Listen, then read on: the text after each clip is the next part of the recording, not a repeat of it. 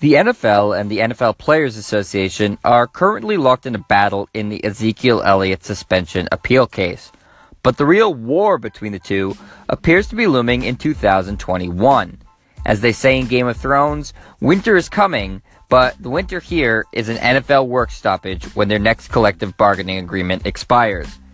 The president of the NFLPA, DeMaurice Smith, told Albert Breer of Sports Illustrated, quote, I think that the likelihood of either a strike or lockout in 2021 is almost a virtual certainty, end quote.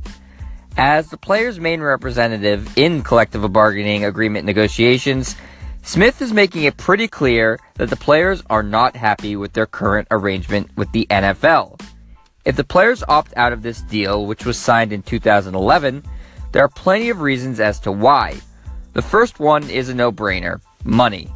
Money is always the most important factor in any CBA negotiation in any of the major sport leagues. How the NFL's annual revenue is divided between teams and players will always be a huge point of contention, and come 2021, it will be again.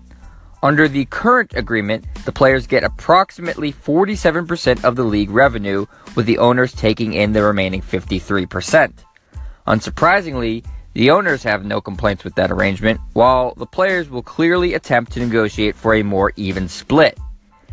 Money may be the most important factor in any of these negotiations, but it's far from the only issue the NFLPA will strongly negotiate to change.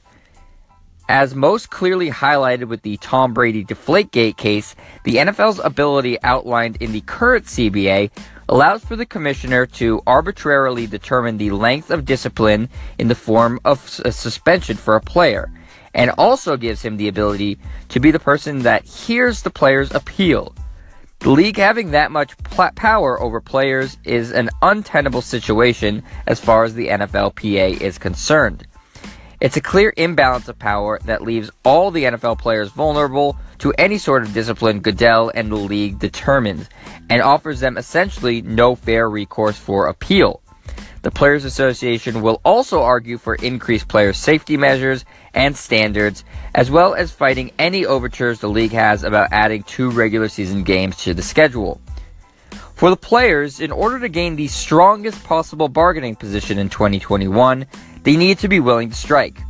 Whether they're willing to put their paychecks on the line is something that remains to be seen. If a strike were to happen, certainly the Players Association would have already been informing their players to make sure they save money, and as that is the only way a strike would be able to work. Missing game checks would certainly be painful to the players, but missing the entire gate for home games would hurt the, hurt the owner's wallet just as much, if not more. As a fan, it's never fun to hear that the NFL players could strike and we could be without football for a period of time. But for the players, it's probably the best thing to do. We still have a while until 2021, but if you believe DeMaurice Smith, winter is definitely coming for the NFL. I'm Jet Stryer, and this is your home for the best quick hitting sports news only on Anchor.